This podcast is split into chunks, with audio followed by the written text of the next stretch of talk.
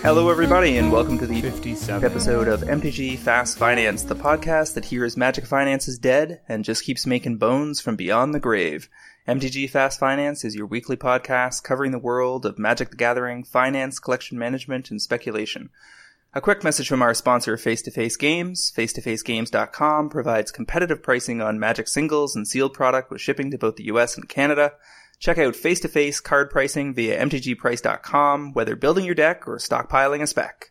I'm your host, James Chilcott, aka at MTG Critic on the interwebs. My co-host is Travis Allen, aka at Wizard Bumpin', and we're here to help you guys make and save money playing our favorite game, Magic the Gathering. Good afternoon, everyone. Glad to be here on a Saturday morning. Looking forward to sharing some. Wait, I said good afternoon and then uh, a Saturday morning. I don't know, whatever.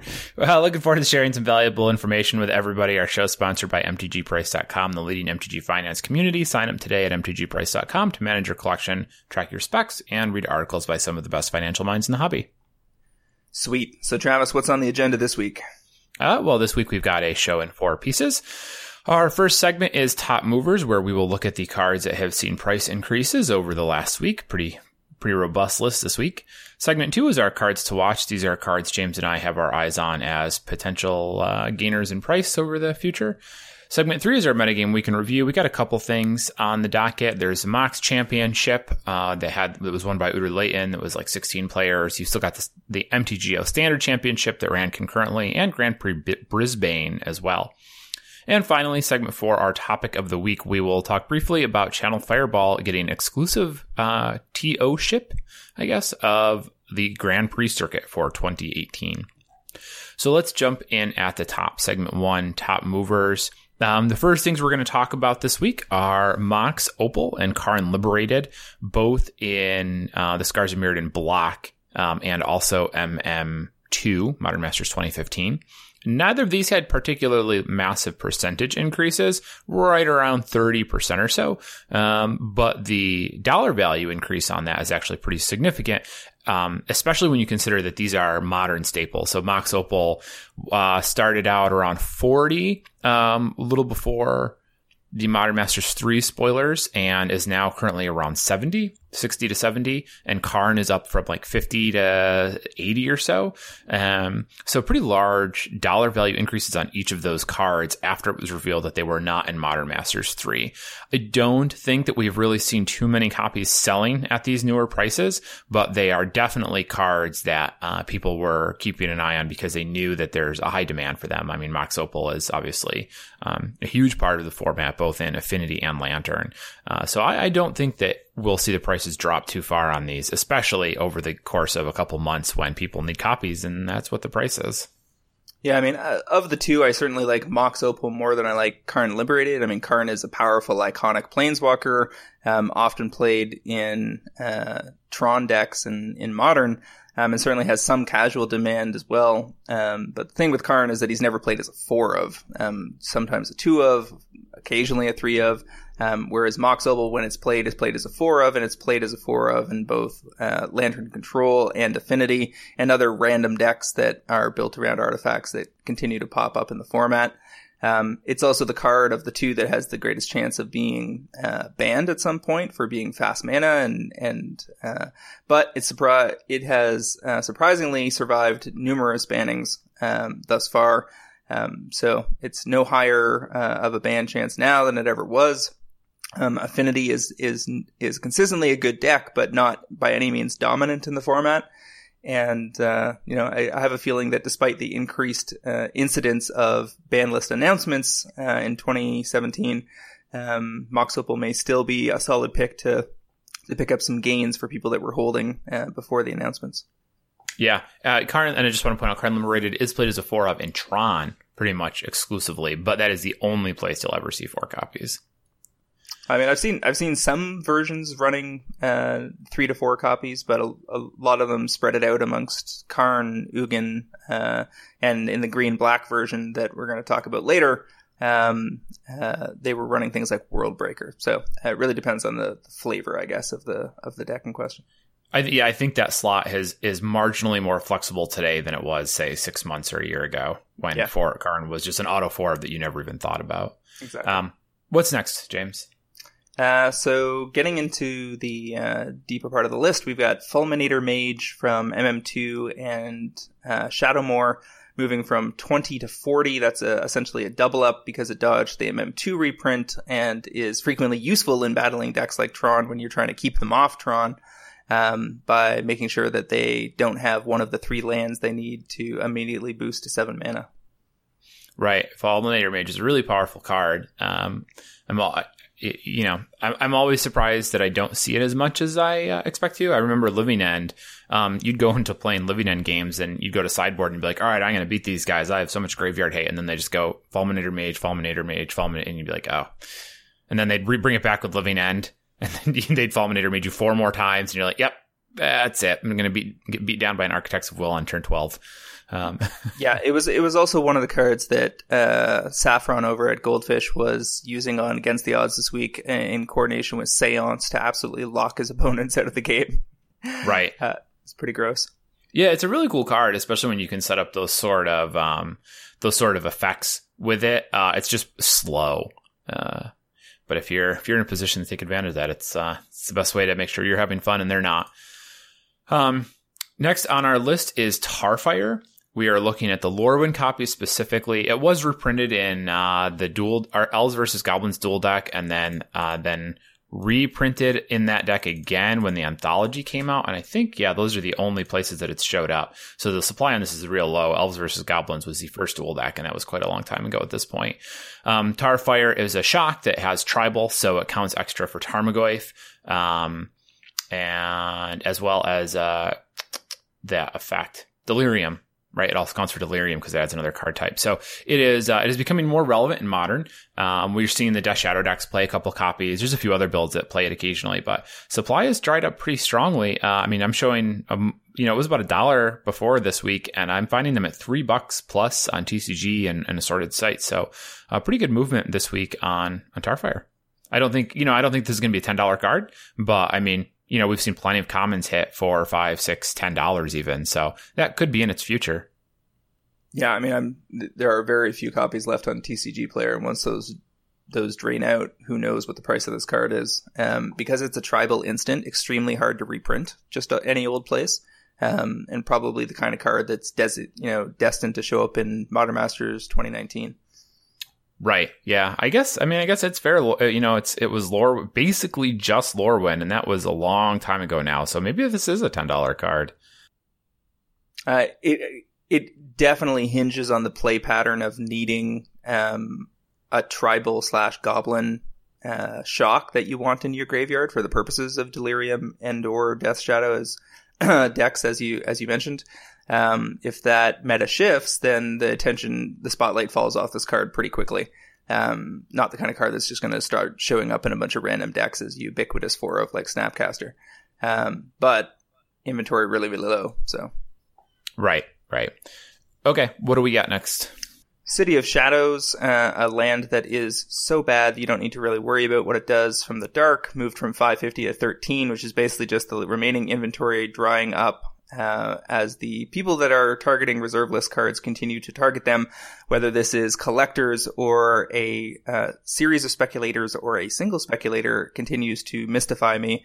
Um, but uh, regardless, reserve list cards are draining through the bottom of the barrel and down into the ground. Um, so expect a few more of these this year as we move through the rest of that list. I wonder if whoever's doing that is actually making a profit. Could be. I mean, as a long term play, it seems solid, right? That these are the cards that are guaranteed not to be reprinted, at least so far.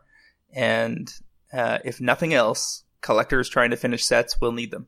And those people do exist. They just don't pop up on our radar very often because they are living in a whole different world full of way too many binders in their basement.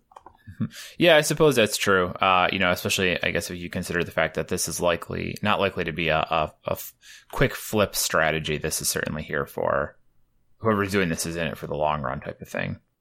Yeah, I don't think you key up the price of City of Shadows expecting to sell a playset next week. That'd be be a curious strategy if you were. Um, Next up is uh, Fabricate from Mirrodin specifically. We're looking at foils. Started the week at around eight dollars up to 19 20 bucks or so. Um, didn't show up in modern masters 2 likes artifacts. We all know Breya is exceedingly popular as an edh commander continuing to deplete the foil fabricate um, inventory. There's basically not any left at this point. Um, so you know i don't think that that's necessarily a real price but i don't know what the real price is. It'll just depend on what people decide to pay for it. But there are not many copies of Mirrodin foils around these days so yeah, I mean, Fabricate is a, a, tutor for artifacts, quite simply. Two in a blue sorcery, search your library for an artifact and put it in your hand. Um, doesn't get much simpler than that, and it shows up in like 8,000 different decks uh, on EDH Rec um, with Breya, Sharuum, uh, Sydri, and Brago, uh, all being in the hundreds and hundreds of decks uh, listed as running Fabricate. So the demand is there. Um, the foil inventory relatively shallow and not a huge surprise given the prominence of artifact decks in EDH to see this making a move. Nope. Uh, what's next? Uh, so we've also got another reserve list card. Uh, this one uh, extremely powerful and dangerous. If you remember uh, back in the day, Yawgmoth's Bargain uh, was basically the quote unquote fixed necropotence um, where uh, it cost six to get into play instead of three, and then you paid a life and drew a card whenever you wanted to instead of waiting till the end of your turn, which turned out to be uh, almost more powerful than necropotence because you could combo off and draw 10, 15, 20 cards depending on what your life total looked like, and then do all sorts of busted, broken things that would still be going on today if they hadn't quickly realized this this thing uh, needed to be retired. Um, so it's been virtually worthless for ages because it's played almost nowhere, um, but moved from $2.50 to $6, uh, again, because it's on the reserve list and can't be reprinted. Um, people are just mopping up everything that looks even remotely playable. Hmm.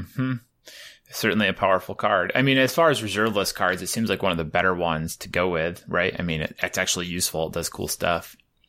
Uh, is it banned in Commander? It is, unfortunately. If it weren't, I suspect it would be one of the most expensive black cards in Magic. Yeah, you would think the yeah with given that it doesn't have any EDH demand, um, you can really only play this at the kitchen table, and people that are playing at the kitchen table these days probably aren't playing with many cards from 20 years ago. No, no, I w- wouldn't expect as much. Um, all right, next up on our list is Merchant Scroll. This is the two mana blue sorcery that puts an instant on top, tutors for an instant and puts it on top of your library. Um, it's the opposite of what you always want it to be, which is an instant that searches for sorceries, but it's still not a bad card. Um, shows up occasionally in Modern Storm, uh, a few other assorted areas. I know it's played in Vintage every now and then because um, it goes and gets uh, Ancestral Recall is a sorcery, isn't it? Or it's an instant, so you can get you can get recall. Um, which is, I'm guessing, the only reason they play this card. Uh, but it, in any case, it's it's a strong card. It's been printed in Homelands in Eighth Edition as a as an uncommon, and for the longest time, it was like a dollar or whatever. But it seems to has really jumped lately up to about eight bucks. I can't really find many copies cheaper than that, both for the eighth edition and Homelands copies. Um, so kind of kind of out of the blue on this one. I don't know if people were waiting for MM3 or what, but I, I honest I have to admit I haven't been keeping an eye on the stock. I never thought much of it. Um, but you know, there you go. It seems to be the price for now. I, I don't know how sticky it is yet, but there are not many copies of this card on the market. So even if demand is is low, uh, you know, it doesn't take much. There's not a lot of supply to meet that. Yeah, this this bad boy was just free money coming out of the Super Collection, um, which is uh, for short term listeners, the massive collection that I bought and flipped uh, last year, um, where I basically sold the creme de la creme, the top three percent of the collection, and kept all the rest of the the binders. And this guy had uh, binders of pretty much every set, going all the way back to antiquities. Um, and so I just pulled a whole bunch of merchant scrolls out of the eighth and uh, homelands binders that weren't really uh, on the radar when I sold the thing. So thanks for that free money, merchant scroll players. yeah, no kidding. Uh, what's uh, what's next? I mean, this is one of those bulk events where you get jealous of the bulk guys too, again, because anybody with Homelands bulk is like, oh, finally some money. Yep. I mean, I guess, yeah. I mean, they've always buy listed for like a dollar or something like that. So they've definitely moved, but you figure someone probably had a bunch of these they were sitting on because they picked them up and just hadn't gotten around to moving them yet. Must be nice. Yeah, I Must think, I've nice to got, a job. I think I've got to go back. I think I got to go back through my own collection because I I think I l- looked through uh, my boxes the other day, but I thought this was an instant, not a sorcery. So I'm pretty sure I looked in the wrong place. Yeah, I uh, I'm kind of trying not to imagine how many of these have been inside of bulk that I've gotten rid of.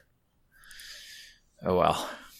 So All goes. So next on the list we have Colossus of Sardia from Antiquities. This is the original printing, and it is not on the reserve list because it was printed in uh, Uh, 10th, edition.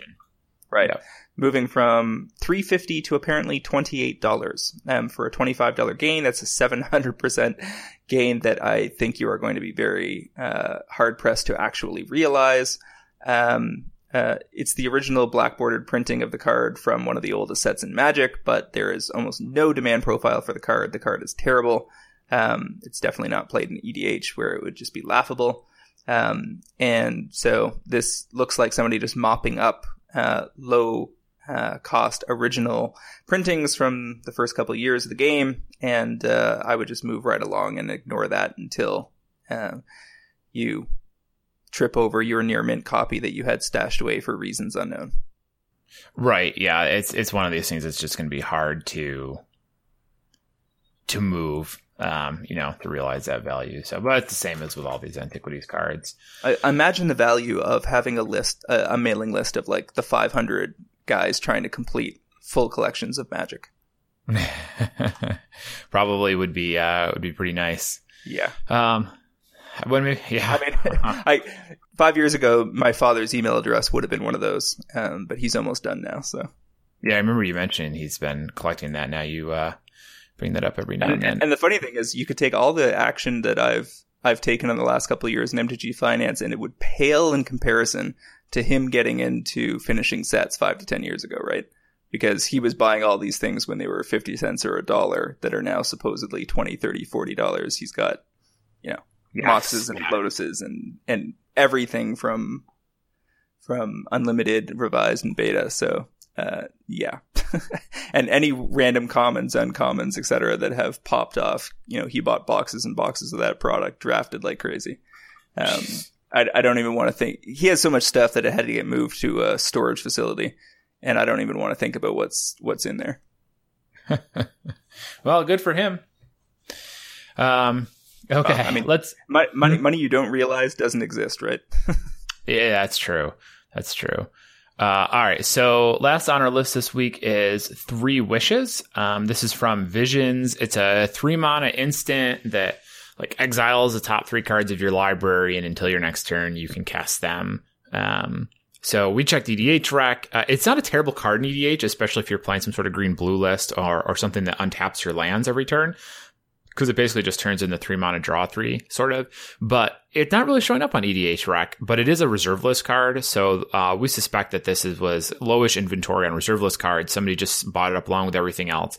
Um, and unlike some of these other reserve list cards, which are nigh unplayable, this one at least has a possible demand profile. So, may, so maybe they're hoping that you know it might not be today that people will figure it out, but in the near future, sometime in the future, people will realize that this card is mm, semi-playable in EDH. Um, What- one of the it's going to be so nice when down the road all of these reserve list opportunities have petered out to basically non-existence and these lists get so much cleaner Yeah, yeah. Yep, that will be nice to have to talk about them anymore. Then again, we won't have uh we'll have so many few, fewer things to talk about, right? uh, but it, the information will be succinct it'll be fast finance what a concept There we go. That's real. That, okay, so that's the problem, you guys. This is why we are still at uh, hour long episodes. Is this is a problem? Once all these reserve list cards are bought out, then then we'll definitely have short episodes. That's yeah it's it's not the hour to three hour interviews we do semi regularly it's definitely the four minutes these cards had right. Yeah, yeah. That's what we've decided to tell you all. Um, all right so time segment two cards to watch Yes. Uh, so James, once again, you have one more than me. So why don't you get us started? Uh, all right. So I promised you guys that I would get off the EU arbitrage train this week and give you some stuff you can actually uh, get busy with in your home turf. Uh, so starting with Master of Waves, um, a three dollar mythic. Um, from Theros block that was not included in uh, Modern Masters 2017 because Theros block is not on deck until Modern Masters 2019, which is the next time you're likely to see this card um, because it is very unlikely to show up anywhere in the interim.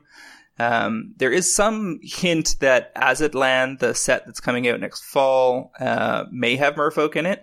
So I suppose there, uh, if that set had devotion mechanic, uh, the devotion mechanic was brought back, then master might be an include, but I think that's very unlikely. I think that that block's going to be tribal focused and, and master should be safe.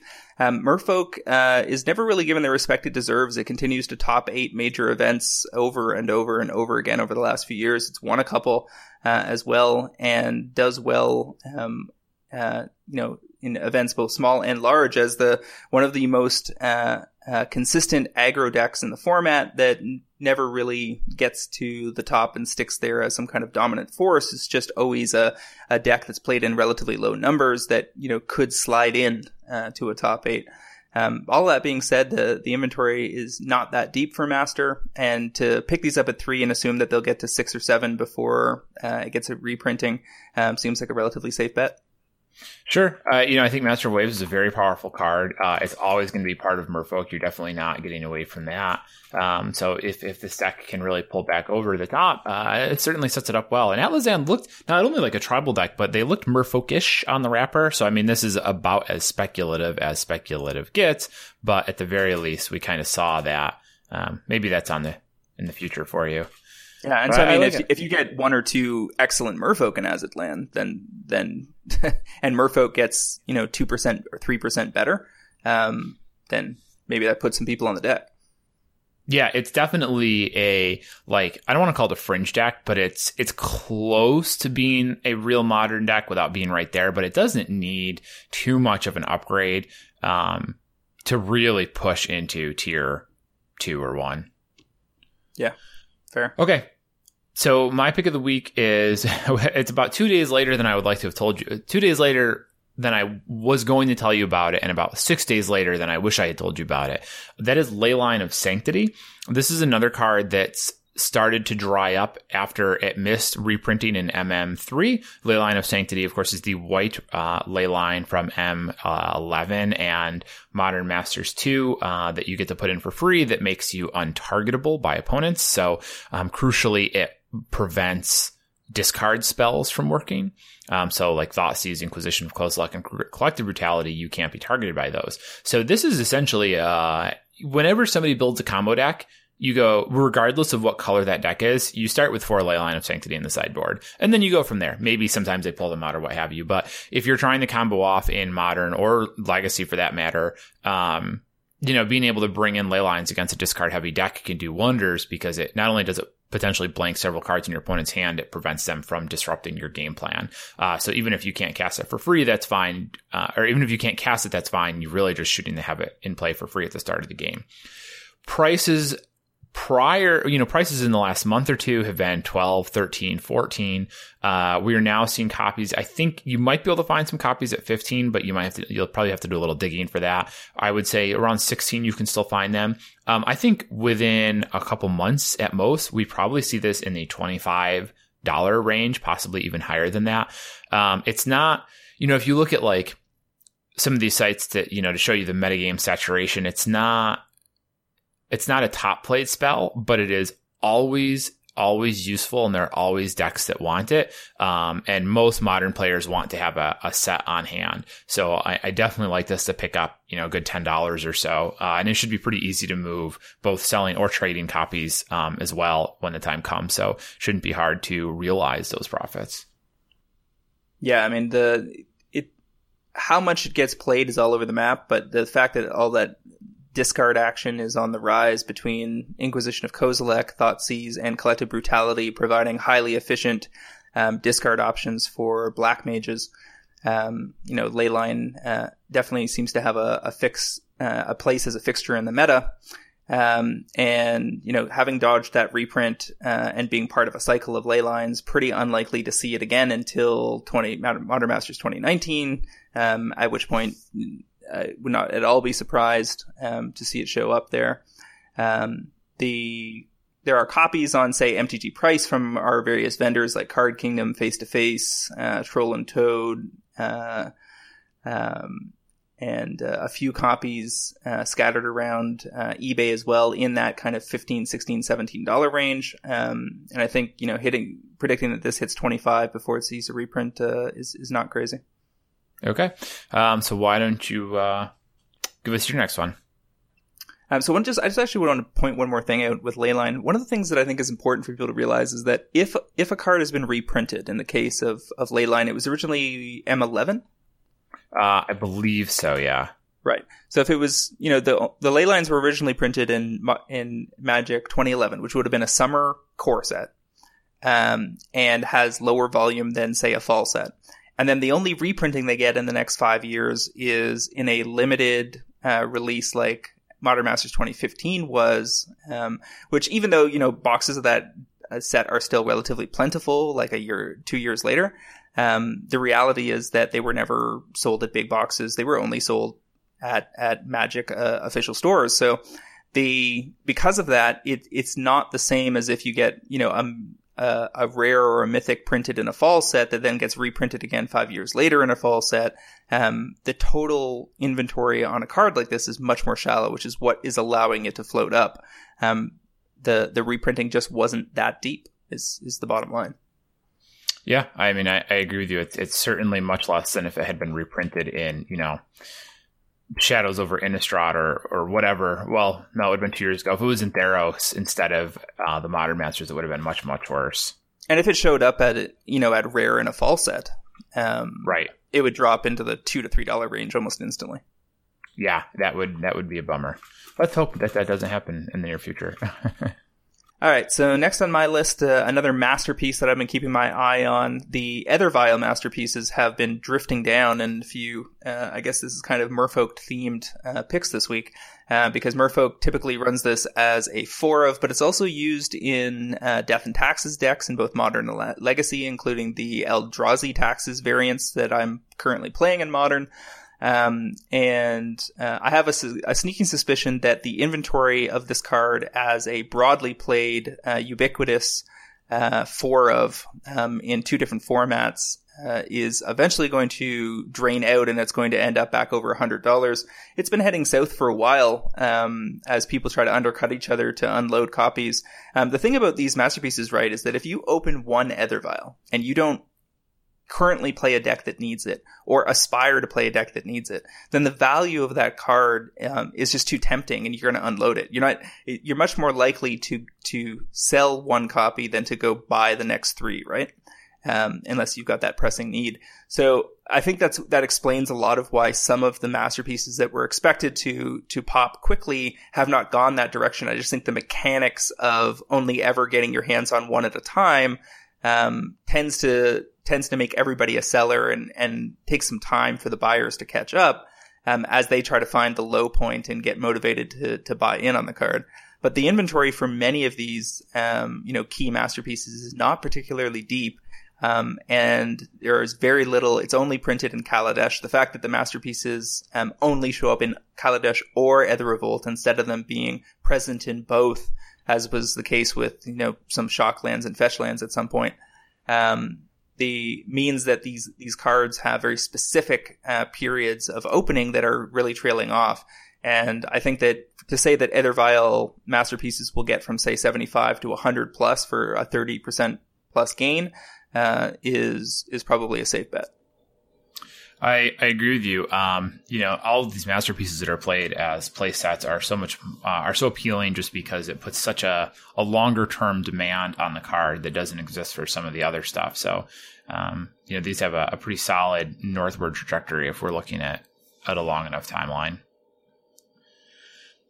Um, Okay, my second pick for the week is Steely Resolve, which I'm surprised I don't think I've ever mentioned before, even though I've kind of had my eye on it for a long time now. Steely Resolve is a enchantment from Onslaught that it's a green enchantment, green the best color in EDH, says uh, choose a creature type. Creatures of that type you control have Shroud. So if you're playing any sort of tribal EDH deck, even semi-tribal, this comes down, gives all your dudes Shroud. You get to dodge everything. Um, very useful, even really as a card to protect your. If you're, you can pick your commander, um, and if you've got a couple other guys in the deck with the same creature type, it's almost worth it. Uh, it's like a permanent semi well i don't want to say permanent. It is a like a Lightning Greaves type effect uh, without having to actually have the equipment. So uh, very useful for certain commanders. Um, you can currently find copies right around five dollars but there are virtually none out there. Supply is very low. There's like five or six near mint copies on tcg i think. There's basically none on channel fireball or star city. Uh, there's not much. Um, it's not it's in like 700 edh decks or so. It's not terribly widely played yet, but I do think that that profile will only expand with time. Um, I think this is a case, um, as with some of the other cards I've talked about, like Martin Stromgald, which is not that it's not good in EDH or useful. It's just people aren't necessarily aware of it. Uh, and I do think that that will sort of change over time. Um, and then this could, you know, as being that it's only from onslaught, this could easily end up in a 10, 15, 20 dollar range, given how rare it would be. Um, were a lot of people to be looking for copies. So uh, it is reprintable. You know, we could. I mean, there's no, there's no. You won't see it in the dual deck uh, that's coming up, but there's no reason you couldn't see this in the commander later this year. Um, hmm? Maybe the thing is that they've really moved off you putting shroud out there. Like we haven't that's seen a shroud, shroud card printed in ages. The preferred um, version of shroud is hexproof, so that you can still affect your own creatures. Um, sure. So I actually think this is a, a pretty safe pick to pop. Um, probably a slow gainer, um, but I would imagine slow and steady because you're right. There is basically no inventory. I mean, we have three vendors on MTG Price that have uh, prices listed. There's a smattering on TCG and a smattering on eBay. Um, but uh, a card that you can mop up for a hundred bucks and then sit on for a while and probably watch it unfold and bloom above 10. Yeah, yeah. I, I, mean, I agree. It's definitely not a card. Given that it's in um, Shroud, it's much less likely to show up. Uh, I guess it could, um, but uh, you're right. It's certainly less likely than than some of the other options. So, um, yeah. I mean, the flip side of that is that there's not a huge demand profile according to EDH Rec. Like several hundred decks are running it, but that's a big difference between that and you know the thousands that were running Fabricate. Um, but uh, anybody that wants this effect, this, this, is one of the very few cards that provides it. Um, and if you get a, a, strong tribal block forthcoming that makes you know tribal EDH some new tribal EDH decks exciting. Because the thing with EDH players is it's not that they don't want to play these decks; they they're always looking for new stuff to try, but they need the right commander um, and the right support cards to to set off that chain of events. I mean, um, uh, Atraxa and Breya uh, decks, uh, versions that were run, you know, focusing on counters and, and tokens and so forth always existed, but Atraxa was just so perfect for that, that, uh, you know, filling that niche specifically that thousands and thousands of decks were built in the course of the last six months, just chasing after that, that specific opportunity. So you, every time you get a new swath of legendary creatures that can serve as commanders, you have a new opportunity for a bunch of other cards to pop. Correct, correct. And I think again, you're you're correct that it's not huge on EDH Rec right now, but again, I really think that that's because people don't necessarily know, um, rather than they know and like I don't want to play this card, because um, it is some of these older cards that were only printed once uh, can be difficult to know about. Basically, you know, if you're a new player coming in, you want to build a deck, uh, you know, maybe nobody mentioned to you that this is out there. You don't really see it on EDH Rec much, and uh, you just don't end up picking it up because you're just not aware that it exists. You know, it's easy for us as finance people and like deep divers of magic to pick up to find these types of gems, but uh, not everyone does that. You know, the guys who are going and buying packs at the store don't even aren't even like really aware that you can um, look up.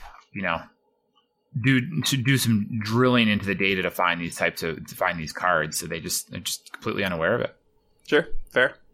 So my last pick of the week is Ancient Stirrings out of uh, Rise of the Eldrazi, a common that is currently at five dollars. Um, that has uh, extremely shallow inventory and is played as a constant four of in both various flavors of Tron decks, um, as well as uh, occasionally, and I think Lantern Control um, and in Bant Eldrazi as well. And that demand pro- profile is strong enough that um, the the fact that this card uh, is a sorcery for one green uh, is is part of why it's ubiquitous in modern.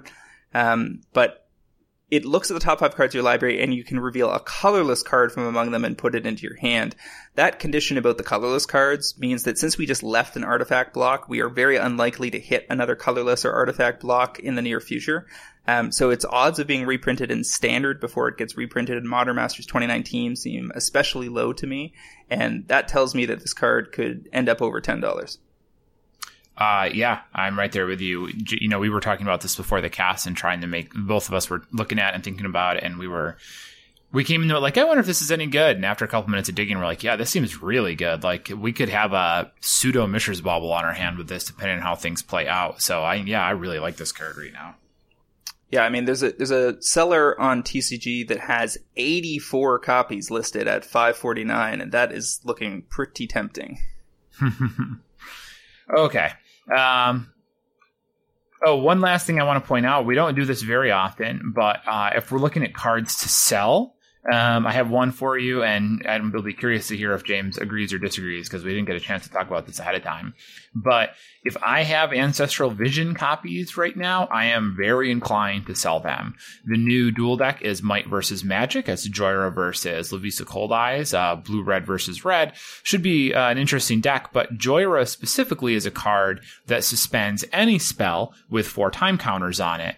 Um, now, you wouldn't use Jhoira to suspend ancestral visions, but Jhoira as a command as a as a kind of a pseudo commander for the dual deck is going to be very interested in playing cards that remove time counters, um, which ancestral vision always likes. And given that we missed it in Modern Masters three, um, this could be a really good place to put it, like right at the same time, uh, to really help keep price and, and uh, prices down. So I would be getting rid of my Ancestral Vision copies ahead of uh, this Might and Magic deck because we could see that as I don't know when they I don't know if they said that when they're going to spoil the list, but I mean they could do it as early as Monday. And if it's in there, you know these dual decks like MSRP for like thirty bucks, and I'm pretty sure they're printed to demand for a while.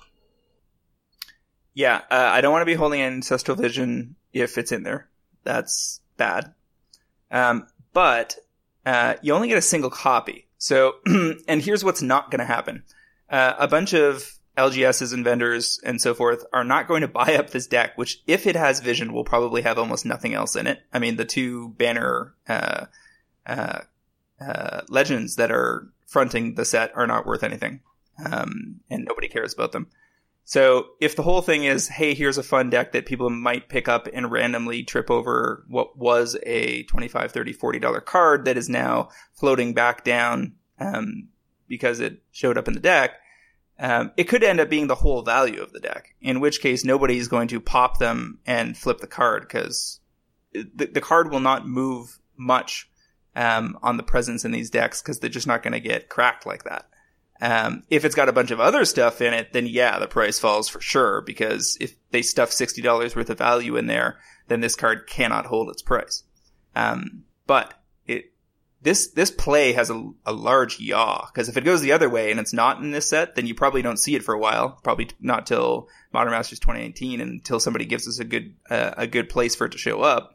Um, uh, where it would be, you know, a shoe in to be, to be, uh, reprinted there. Um, in which case this card could hit 50, 60, 70 dollars if it starts to see a strong play pattern in modern, which has not really emerged thus far. Um, largely because blue control type strategies just have not found their their stride in the format lately with such hyper aggressive linear decks dominating. Right, it's definitely um, it's definitely on the trickier side just because of uh, of the chance that like if it shows up, you see the price on Visions come down quite a bit. But if it doesn't, it's like, okay, well, where the heck else are they going to put this thing? And it can rise considerably. So uh, this is sort of a, a tough call almost, I think. Um, or I shouldn't say tough call, but I should say there's a lot of room for, as you said, a lot of room for movement in the very near future on this card. Yeah, one of the things I would keep my eye on, and if the inventory is particularly shallow for Vision, then this deck may not make a big difference. The the upward pressure on the price from the previously low inventory versus the relatively low number of these that are going to get popped, and then you know somebody's going to rationalize, oh, I'll get this, sell the vision, and keep the decks. Mm-hmm. Um, but again, if there's more cards in there, that's that's when I get scared. If it's just vision uh, in there and everything else is basically worthless, then I'm not particularly concerned about holding the card for a while. Which makes sense. It makes sense. Um, okay, so let's move on to our metagame week in review. Uh, we had the MOCS Championship, the MTGO's Championship, and uh, GP Brisbane. Now, the MOCS Championship, uh, boy, you could not pick a less interesting event. like in terms of deck list, there's just there's just nothing here. Um, I mean, I shouldn't say nothing here. There was nothing new here. Yeah, the the MOCS was notable for an extremely strong pool of contenders. Um, and congratulations to Josh Utter-Leyton for taking the whole thing down. Um, this is a guy that uh, was off the Pro Tour train. Um, and as a long-standing member of Channel, Channel Fireball, was probably getting a little ribbing for that. So then he what goes ahead and wins GP Vancouver, which was uh, the modern tournament uh, a couple weeks ago, and then wins the MOCS, and all of a sudden he's up like a hundred thousand plus between his uh, his winnings, the uh, amount of gravy train it gives him on the Pro Tour, um, his invitation to Worlds later this year, and the cash he gets from the MOCS itself. Um, that's a guy who has experienced a, a turnabout of sorts. Yeah, no kidding. Um, anyways, so you look at the MTGO championship, you know, he wins with Mardu Ballista. Places two and three are four color, or place, second place is Copycat. Third and fourth are Copycat and Mardu vehicles. Excuse me. So nothing too uh, unique there. Um, really, no, nothing that we haven't already seen. Over on the MTGO Standard Championships, which was the same okay, weekend. Oh, hold on, hold on. There, there was a deck that I wanted to make note of uh, at the MOCS that almost made top four. And keep in mind, they didn't cut to top eight because it was a shot, it was a small player pool. I think it was only 16 competitors. Um, so they had kind of a weird, uh, format set up. Um, but the, uh, there was a Temur, uh, Aetherworks Marvel deck, um, that looked especially strong. Um, and is the third or fourth iteration of Marvel decks to show up uh, uh, now, this meta is definitely non-representative. This is kind of like the World Championships in the sense that you are, you know, planning and uh, and playing your deck based on the people that you specifically are coming to the table and what you think they are likely to play, as opposed to the much broader meta of you know thousands of thousands of players meeting up at LGSs and at GPs. So uh, it's definitely non-representative, but uh, the fact that Aetherworks Marvel is a three or four dollar mythic that continues to show up in decks and I would be very surprised if it does not win something major at some point this year, um, once it's got more tools to play with. Um, uh, gives me some pause in terms of whether I should be picking up additional copies. Sure, I, I think I think Aetherworks Marvel is definitely one of the strongest and cheapest cards in standard right now, especially with potential new Nicol Bolas on the horizon. So, um, you know, if you can get him at two two fifty, uh, and we get a good Nicol Bolas, then yeah, I mean we could definitely see that swing back up into the seven, eight, nine dollar range. All right. So you were you were saying about the MTGO Standard Championship? Uh, yeah, that was really not any different. Um, yeah, we see just a slew of copycat, Mardu, and uh, a little bit of black green. Um, black green's kind of fallen from the format for the moment, uh, but I think that that's probably temporary. Um, you know, you've got your various stripes of Mardu, whether they're like a heavier vehicle build or uh, aggro or um, what have you, but really it's all the same, the same so, I mean, stuff. So what this tell, I mean, this this leaves them in a very strange position going into this next ban list uh, uh announcement. Um, we have a standard that is relatively static in that it's kind of paper rock scissory around these three decks copycat mardu uh, aggro slash vehicle versions and green black decks um, very few alternatives have managed to kind of push their way up into top eights we've seen some Aetherworks marvel we've seen some blue red dynavolt tower um, that was also present at the MOCS um, and has shown up uh, on camera at numerous other tournaments. Um, but there haven't really been b- new breakout decks in the format. Is is the the the kind of solved nature of this format going to be enough for them to ban some more cards? I am hoping they do, just so that we get something a little more interesting on the horizon here. Um, I mean, standard is looking so boring right now, right? Like it's you're playing clearly playing basically one of these three decks, maybe like Di- Temur Dynavolt or um, Aetherworks if you're feeling real spicy, but uh, it's pretty settled. So they may want to take out like a couple uncommons or something like that, um, so that you get to still have good cards and players don't get hammered on the price, uh, but while kind of opening up the format a little bit for things to move around. So like it's kind of it would be really tough to stomach them banning Gideon, for instance. I think people would be real annoyed about that, but you could kick out like Scrapheap Scrounger or something of that nature. Um, you know, kind of knock some of the legs out from some of the top tier decks and give other people a chance to get in while not completely crippling those strategies. Yeah, I don't know. N- neither of those cards seem like good picks to me either. I mean, Scroungers are rare that's playable in modern. The um, the and and Gideon has definitely had his time in the sun, so you know arguments can be made that that he is format uh, defining. Uh, but I think it's a, it's going to be an interesting inflection point because I think that one of the things that's going on in standard now is that the games are actually very skill intensive. This is a a player's format where yes, there aren't a bunch of new decks that keep it exciting to watch the game on camera right now, but playing the games is very skill testing. It's good magic. These are these are interactive decks. They are not super linear. Even the copycat deck it has a lot of ebb and flow to it in various games, and there's a lot of play. And watching the MOCS yes, watching the same decks play was fairly boring at the MOCS, but the play itself was very, was incredibly interesting if you're the kind of person that studies lines and likes to understand, um, you know, how to play better magic. So if they make the choice to shake things up, it's a, it's a choice in favor of optics, uh, for the format, for, uh, making the format more watchable, um, more interesting to write about. Um, and that's very different than banning for power, right? Which is what we've traditionally been doing. Right. This is, if there's a ban here, it's definitely because they want to shake up standard, not because they're worried there's one oppressive deck. Um, but I, but I think that that's not necessarily an unreasonable goal, and which is why I say, well, they could go for the low end instead of the high end. If you're banning for power level, then you go get Gideon because he's just so good. But that makes a lot of people who bought copies feel really bad and like makes them feel less confident in standard, right? Like that's kind of what you want to avoid or what they've avoided in the past. But if you go after a common or uncommon, it's like your Gideons are still good. They're not bad, but now we're kind of shaking things up and moving things around and, and giving some other decks a chance to flourish. The thing is, this is kind of unexplored territory. We don't know how they're going to use the second ban for yep. phase. Um, so we, we have nothing to go on. If they do nothing, then I think it's pretty safe. Then I think we go into this thinking, okay, this is just a chance to catch um, cards that were way too good or decks that were way too good that they missed. Whereas if they take out something here, it's like, okay, they're going to be looking to shake up standard frequently. And uh, how they go about that this time is up to them. But I mean, really, for Wizards' bottom line, like the reason, ultimately, the reason they're going to do bannings is they want standard, they want more players to play right?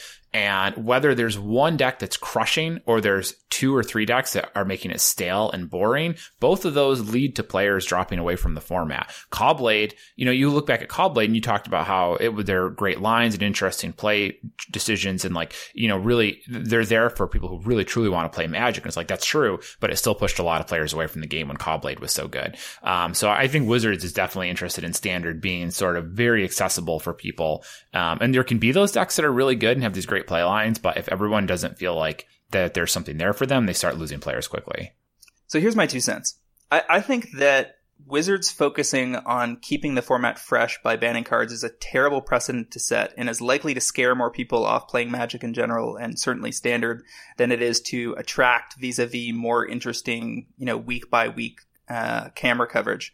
Um, on the basis that people just, it's a really bad feel when you've acquired some cards or popped them in booster packs or bought some booster boxes and you've got your deck together and you've been playing it for a few months and you really like it at your local LGS. And then because of how it's playing out um, at the top tiers in terms of the, the coverage pattern, um, you, you are suddenly told you can't play it even though your local meta is totally fine.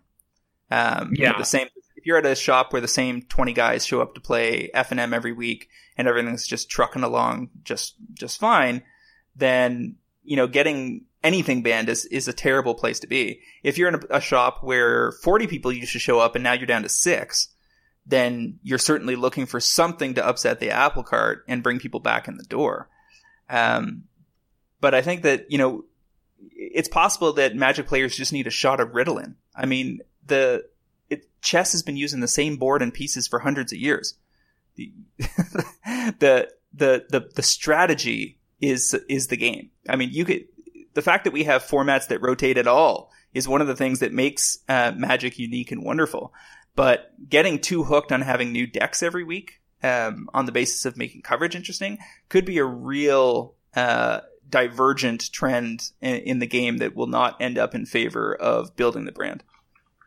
Sure, and I think that that's that's a fair point to make. Um, but you know, I'm I'm not Wizards. I'm only looking at it from my perspective. I look at this. And I'm like, man, this does not make me want to go play Standard. Maybe the people who are actually sitting there playing the games are happy with where things are going and they're comfortable with this format. Um, and it's not nearly this bad at the local level. So without the numbers of of people showing up at the events, there's no way for me to really know that. All I can do is say, well, from over here, it looks kind of boring. And if you're wizards and the tournament numbers are dropping, this is an option. But we don't really know that at the moment. So maybe things, maybe player numbers are fine and that, you know, they're just going to kind of leave it alone.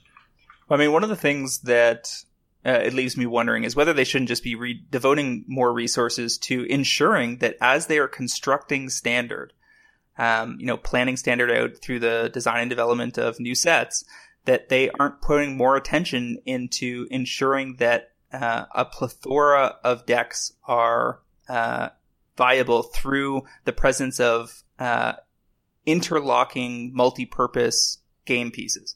And what I mean by that is cards that are um, flexible and cheap enough and complex enough and in the presence of appropriate color fixing so that the um, decks that are going to show up are designed um, to be five, six, seven, eight viable decks, all at about the same power level instead of, you know, two or three super powerful decks. And also making sure that things like, you know, Jeskai, Saheeli, like Saheeli Rai combo with Felidar Guardian doesn't just slip through the cracks. I mean, I still think that, that that is essentially unforgivable. If you have a professional team of 10 people that are testing a format you know, all of the obvious combinations of cards should be tested and having a banner planeswalkers interaction with a card that can blink it in and out of play when it has a copy effect on it just seems nutsy cakes to me. that was uh that was pretty funny. all things considered. um all right, so let's talk about but yeah, that was pretty ridiculous. Like there's like three or four, you know, five card abilities, right, that you really should double check in standard. Um and whenever the word whenever is definitely a red flag. So how they missed that with Felidar Guardian, I, I, I, don't know. I get, I mean, I can understand how you missed it, but I'm sure that there is a lessons learned document floating around Wizards right now about how to avoid this in the future because they got lucky that it wasn't just dominating. Um, well, over at Bris- hmm, go ahead. I mean, that document's probably been edited multiple times over the years, right? Because this is not the first time we've had a, a problem of this significance. And it's not the first time that a format has devolved to uh, a few key decks. I mean, mono blue and mono black during uh, uh, Theros block, right? Uh, mono blue and mono black devotion was probably one of the most boring standard formats the, of the last five or six years. Um, and it, it leaves me, uh, leaves me wondering whether sets just being bigger might be better like having well, having more cards in the sets. Well, that's that's a tricky path to go down because now it's even harder to catch those interactions. And you know, a card like Felidar Guardian, it's easy to spot. Like, oh, now I see why this is. It's easy. It's easier to catch a card like that to make sure that doesn't get out than when you have a 400 card set and it's a less obvious combo. Um, then I mean, then you I see your second ban point in place, so you know you can help curb that type of thing. But the, the then you thing, get into complexity creep. Yeah, the, the other thing about big, big set, bigger sets is that they're really good for finance and really bad for players, right? Because finding a specific rare or mythic is that much harder. Right, right. It is certainly not enjoyable. They have to be able to dig through all that. And I guess the standard, the format can probably change pretty dramatically.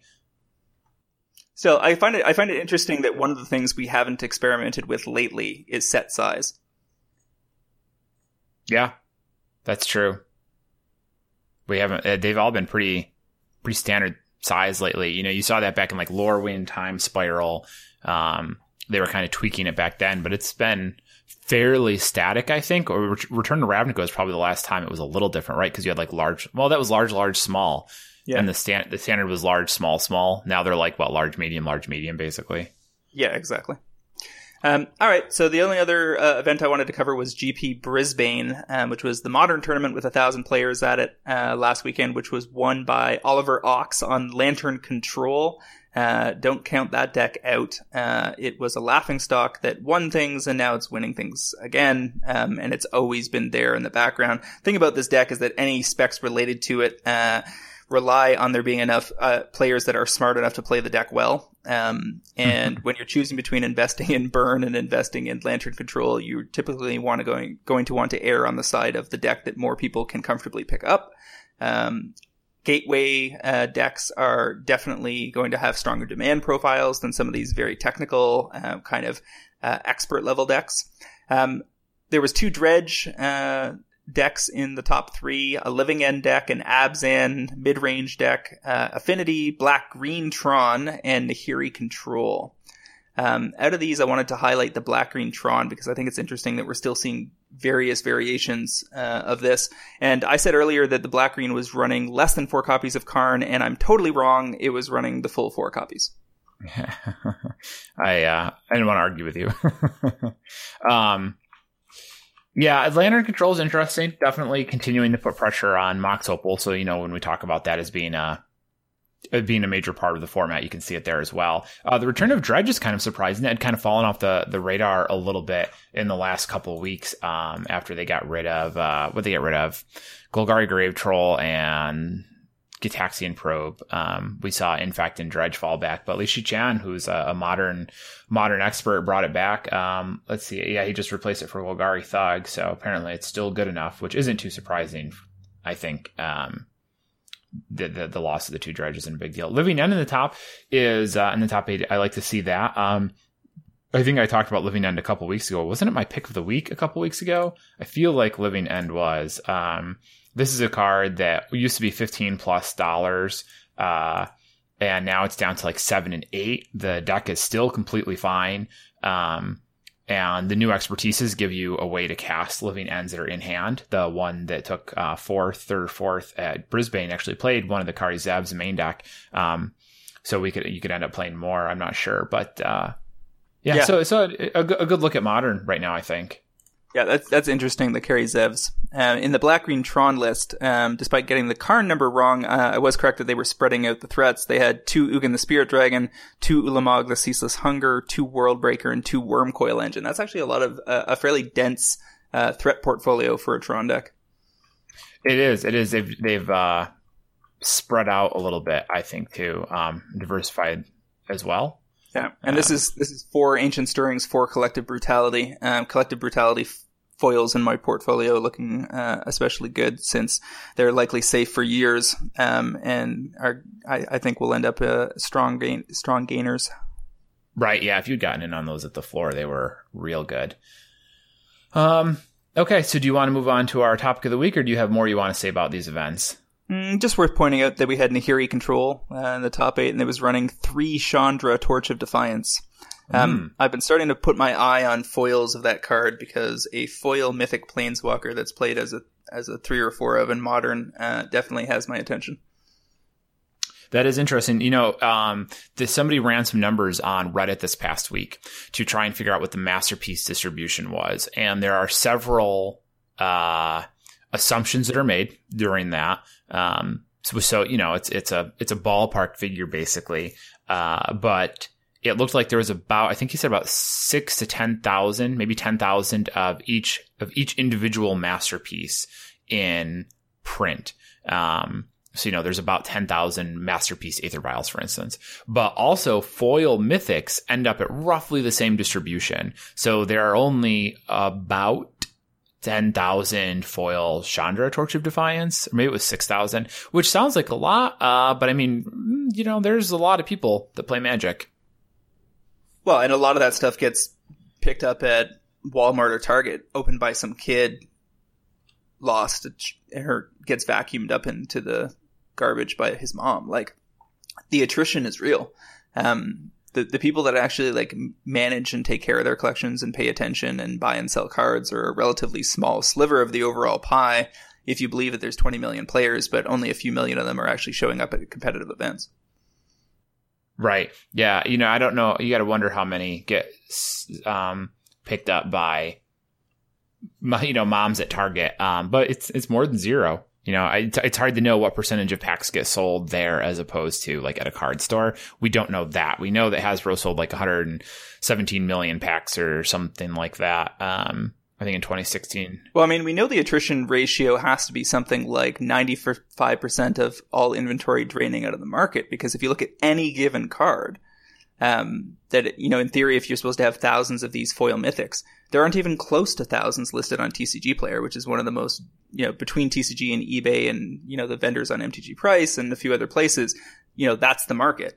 And in terms of being able to purchase it online. And if you accumulate all of the foil Chandras across all of those platforms, you might have 100 to 150. So where did the other 90 to 95% of them go? Yeah, I mean, I guess they're probably in people's hands. Like there, there's there's definitely scattered copies, and I guess the question is, are they with Magic players who are just hanging on to them, and they're going to show up in somebody's collection in weeks, months, or years, or are they with nine year old Timmy um, and going to collect dust for the next decade? Yeah, I mean, I I think that the only different, you know, difference between Timmy and, you know, random guy at the LGS who has one in a binder is that the guy at the LGS might sell it.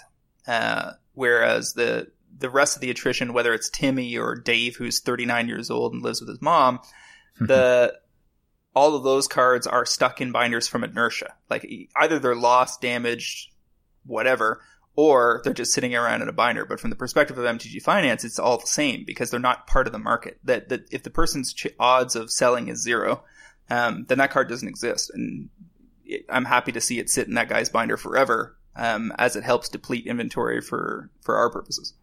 Yeah, I, I, mean, I agree. The only difference is basically how likely is the nine year old versus the local player to actually sell that card. You know, if the kid is at basically 0% and the guy with it stuck in his binder is at 3%, um, there, there's not a major difference there. I, I, I agree for sure. Uh, they, they function similarly.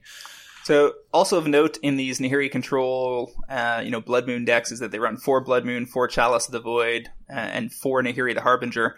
All cards that are uh, that uh, well, Chalice and Blood Moon are kind of ubiquitous in the format. And Nahiri is very specific to this deck. And so Nahiri's future, um, if you're holding any foils of that card, um, I would be worried about what's going to happen with Simian Spirit Guide. So it's because it's not clear that this deck survives without SSG to be able to get out early Blood Moons and Chalices.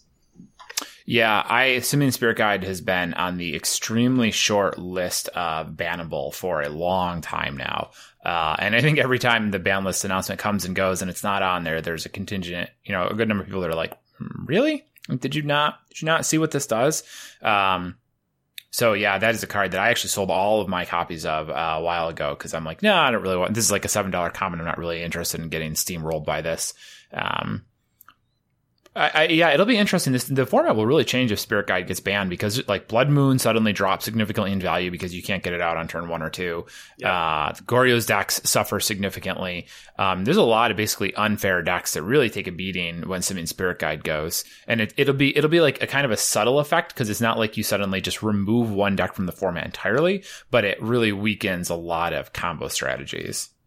Yeah, and I suspect that uh, lowering the value of Blood Moon in the format increases the value of Control because they can more reliably execute on their game plan of um, starting to steamroll you on value over the long haul by having yeah. you know being able to reliably respond to threats with answers with the right mana. Yep. Yep. Um, okay. So let's jump into our topic of the week. Um, it was announced this week that Channel Fireball will be the exclusive tournament organizer for all Grand Prix in 2018. Um, as we all know that whenever a company has a monopoly, that is always good for the consumers. that was sarcastic. Uh, I'm curious how this is going to play out. Um, apparently I've already heard that Wizards manages independent has in, there are Wizards contractors who determine feature matches at Grand Prix. So the concern about only Channel Fireball players being at the feature match tables from now on in GPs is um, is diminished. But uh, I don't know, James. What was your take when you read about this? There's a couple things. I saw people saying, "Oh, it's not going to matter that this is a monopoly because Wizards has a monopoly on Magic, and that works out fine." Um, mm-hmm. Most people don't know what monopolies are. Uh, Wizards does not have a monopoly on on Magic. They own Magic. They are the the sole provider, but there are many other companies making other TCGs and video games and board games and all sorts of things that compete for nerd hobby dollars. Um, and so, yes, they are the exclusive provider of one product, but they compete. Uh, they have plenty of competition, and the the primary concern. when you're assessing whether a monopoly is going to be a problem is the lack of competition allowing the monopolist to, to set the price. Um, and so one of the main issues here from a, you know, finance perspective, if you're coming at it from the angle of saving money on magic as opposed to making money on magic, is whether or not this will result in a unified high price point to attend a GP. So, um, for instance, the organizers here in Toronto the last year or two, including the upcoming GP in Toronto in a couple months, uh, is, uh, have been the guys at Face to Face Games Toronto. Um, they did an amazing job last year. That event was spewing with value, tons of MTG finance opportunities, um, as well as just really good prices on on various uh, um, uh, tournaments, side tournaments, and the in the main tournament.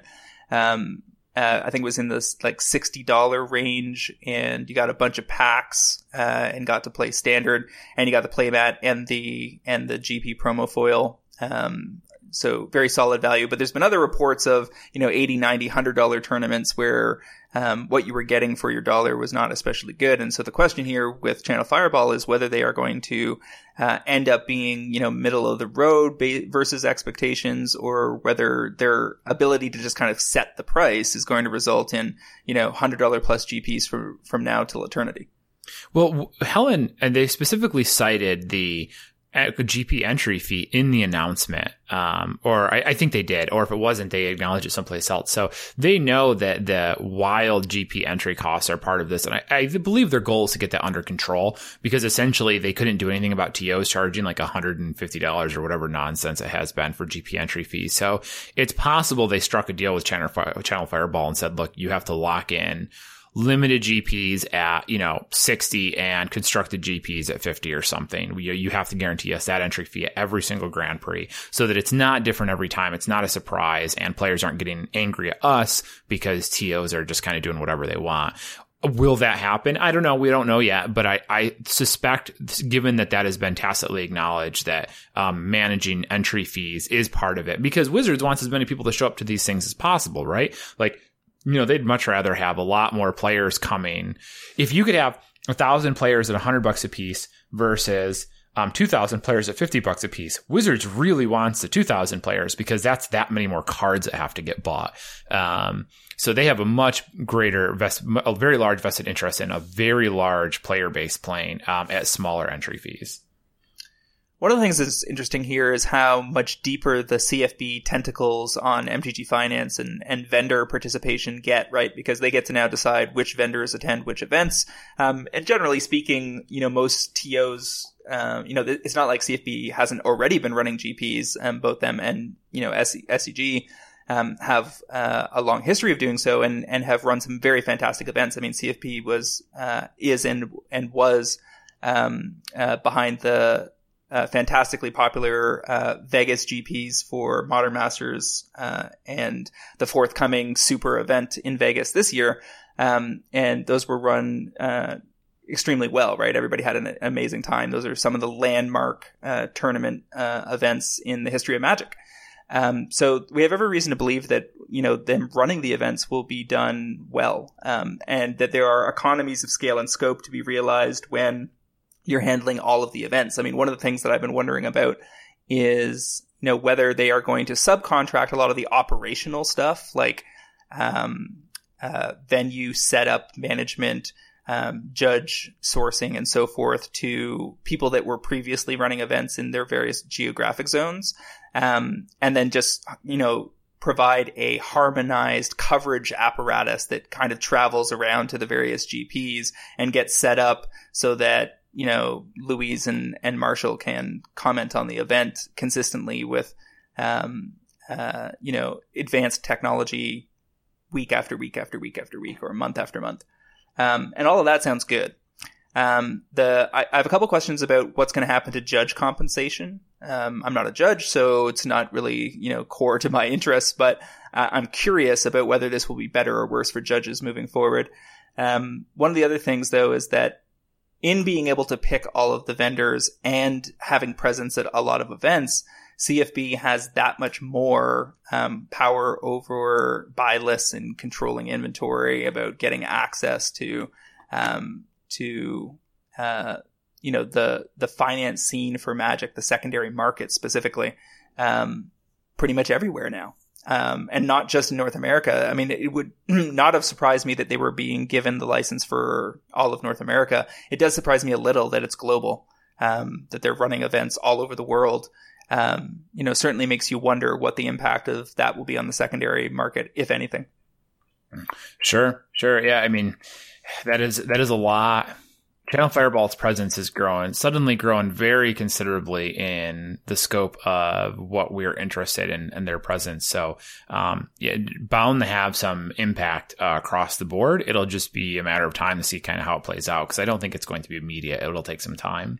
Well, if I had to, if I had had to choose between CFB and SCG, Star City Games, um, before this announcement as to what was kind of the dominant vendor in North America or in the in the world, even, I would have said it was SCG. Now I'm not so sure. I mean, having control of all all of the GPs is is big game, um, and uh, expands the scope of their organization significantly. Um, I used to think about think of them as kind of the the West Coast operator, um, but now they're truly global. So uh, it'd be very interesting to see how this all plays out. And there was an interesting statement made by uh, the head of SCG actually on their site.